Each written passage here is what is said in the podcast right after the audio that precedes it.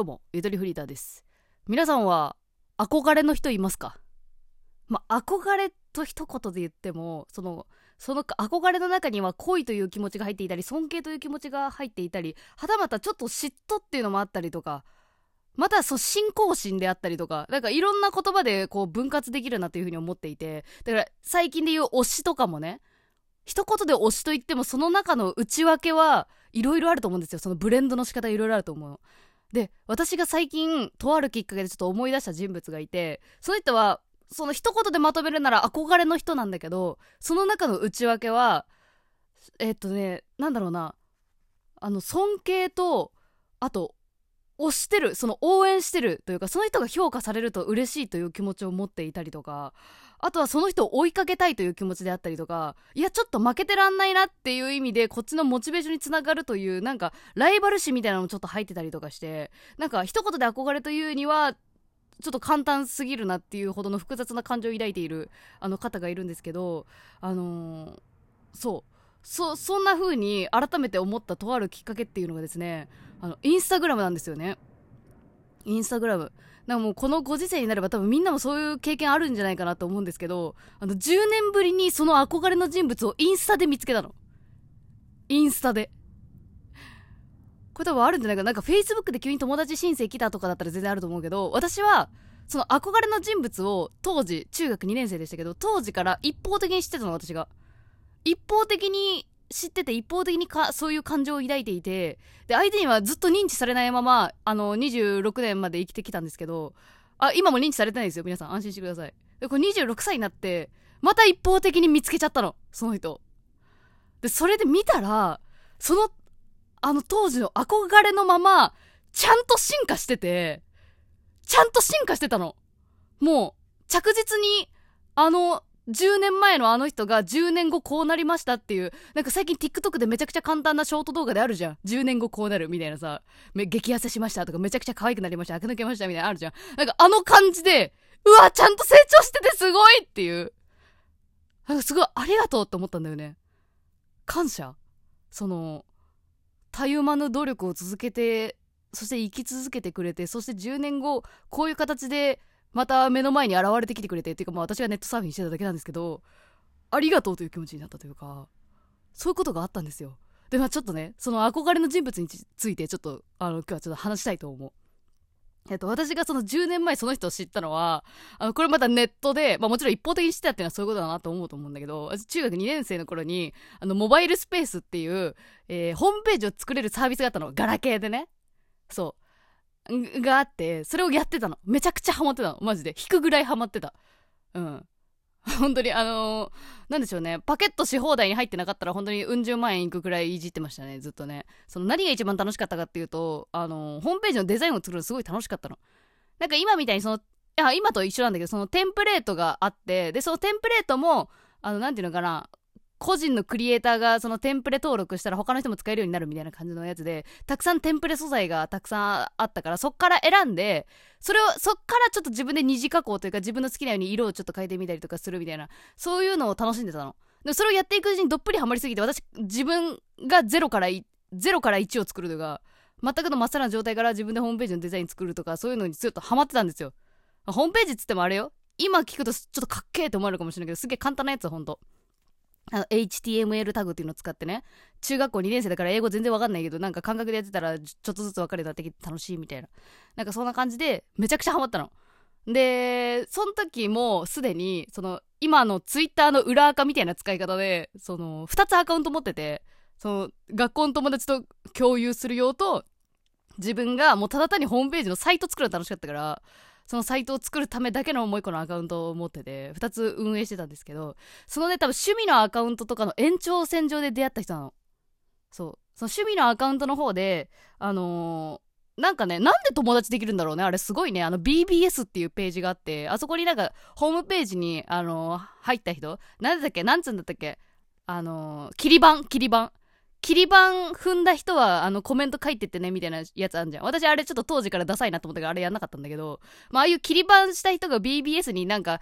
到着したよって書くみたいな、あの風潮ね。あの多分、あの感じで、ちょっとずつ交流が生まれて全然住んでるとこ遠いけど仲良くなるみたいな現象があったんですよ。なんか年齢近くてなんか古着好きみたいな。でも結構闇系のツイートツイートじゃないね。闇系の投稿が多い子とか。でも仲良かったみたいなさ。そういう BBS つながりでなんかいろんなサイトにポンポン飛べるようになってたんですよ。でそこでその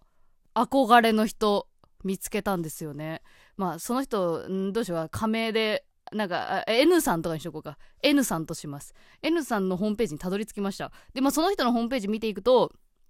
あのなんかマッシュルームカットでであの古着のジャージにスカート合わせるみたいなああいうね中2の当時そのジッパーとかむちゃくちゃ好きだった木村カエラとかむちゃくちゃ好きだった私からするとああ私もこういう人になりたいっていうそういうファッションしてたの。でホームページもめっちゃ可愛くて。でしかもそのブログを読んでいくとあの書き方もすっげえ面白かったのよ。なんかあのねななんだろうな。あの伝えづらいんだけどあのブログの記事でもさ太字にしたり大きく文字変えたりとかさそういう風にできるじゃん。あれをね誰よりもね早くあのグレーの使い方がうまかったんですよ。グレー文字の使い方。ブログであのなんだろうな自分がなんか例えばはっちゃけた一言言ったとするじゃん。なんか「ヤッピー!」ってでっかい太文字で書いた後にあのちっちゃく下に小文字のグレー文字でカッコ書きでいや自分何言ってんだこいつみたいなさこうセルフツッコミ的なやつ。まあ今考えるとちょっと痒くなってきたけど。あの心が痒いって意味で心が痒くなってきたけどそういう感じでその心のツッコミをグレー文字で書いて心のつぶやき風に見せるというやり方を初めて見て私衝撃が走ったねうわこの人めちゃくちゃ上手しかも面白い言ってる内容もみたいな。ね、私の今の例え話全然面白くなかったけど当時すごいあのセンスが良かったんですよ。そのギャグ線の高さみたいな。のも同時に感じてもう総合的に好きって思ったのねこの人のこと。でもうすぐブクマですよねブクマ。一方的にぶくまして見てたらなんか意外と地元が近かったんですよ。というか同じそうもう本当に全然全然近かったの地元が。でどうやら何々校に通ってるらしい学校ね通ってるらしいっていうところまで分かって。で当時私中2でしたけどその N さんはね高校2年生だったの。そう。で私も中2でそろそろ高校どこにしようかなって悩み始めたとこだったんですけども当時そのモバスペばっかりモバスペか吹奏楽部活のどっちかしかやってないくらいのレベルだって私はあもうちょっと N さんみたいになりたいから N さん通ってる高校に行こうってもうその時決めたのでもう一方的に。もう N さんで決めた。もはや。あこういう人になりたいわっていう。ねなんかおおしゃれおしゃれだしみたいな。もうなんかもう雰囲気だよね。でも当時私はそのあれですねその内申点だけ内申点だけあった女だったんでもう内申点であの入れたんですけどあの私が入った時っていうのは私が高校1年生になると4つ年齢差があるからもうあの美大に通ってたんですよ N さんは。国立の。いやすごいでしょやっぱ N さん。そうずっとずっと中2の頃監視してたから分かるんですけど N さん本当に努力家でで気持ち悪いよね。ネットストーカーだよね完全に。本当に努力家でもうその時からあのこういうなんていうの？絵描いてますみたいな。頑張るぞ課題みたいな。なんかそういうのも結構多くてあ本当にがん頑張り屋さんだなみたいな。ちょ気持ち悪いな私。喋りながら分かったけど。その時から頑張り屋さんっていうの分かったんですけどあのちゃんと国立のあの美大に行ってその高校の中でもかなり優秀よ。国立の美大行けるみたいな。行ってるってなって。でもちょうどあ、そう、同じ時代に、同じ時代同じ学校に在籍できないっていう年齢差だったから、その、本当にもう憧れは募るばかりだったの。で、そんな中、あの、私が、その、ね、高校、その、入って、あの、美術系の学校だったんだけど、あの、放課後がね、あの、課題とかやったりすんのよ、放課後友達と一緒にわーって。で、そしたら、その N さんが、来た時あったのよ。O、OB、OG みたいな感じで。なんか先生と喋ってて、みたいな。で、ちょっとだけ顔チラって一瞬だけ見たことあるけど、その時に、ああ、あの もう忘れ一方的に見てた N さんいるみたいな。ああいう感じも、本当に一切会話をしたことない。ただ一回だけ見たことがある一方的にまた。ねで、私高校3年生になりました。で、まあもう、もうモバスペ全然やってなかったんで、もう、もう N さんのことか、ちょっとほんほんで忘れちゃってたんですけど、もう自分が高校入った理由とかも忘れてますよね、入ってる時はね。でもそういうたびたび思い出すことがあって、高校3年生の頃はあの学校の帰り道に本屋に立ち寄ってナイロンジャパンを立ち読みしてたんですよ。そしたらナイロンジャパンのとある挿絵に N さんがいて N さんが描いた絵があってそう私も絵をずっと見てたからそうモバスペで。あこの画風ってと思って名前を見たらそのモバスペの時から名前変わってなかったからさすぐ分かってたえやばい。活躍えぐって思って。そん時とまた同じ感覚が今あったってことだから。あだから言うたら10年ぶりって言ったけど高校3年生の時ぶりやね。7年ぶりくらいに見たっていうことになるのかな言うたら。ほんで最近よそう。ほんで最近なんかインスタでなんとなくネットサーフィンしてたら全く同じ名前そのモバスペ時代から全く同じ名前で今も活動されててでページ見たらもううん万フォロワーいていやさすが。ほんで見たらめちゃくちゃ活躍してた。鬼コラボしてたし鬼個展開いてたしもう超クリエイターやっててもうすごかった。すごかった。うん。あのーその人のインスタの投稿のコメント欄とかにもうなんかめちゃくちゃ有名な文房具屋さんの名前が入ったりとかして今度コラボしませんか的なさもうもう仕事生まれてるみたいな 投稿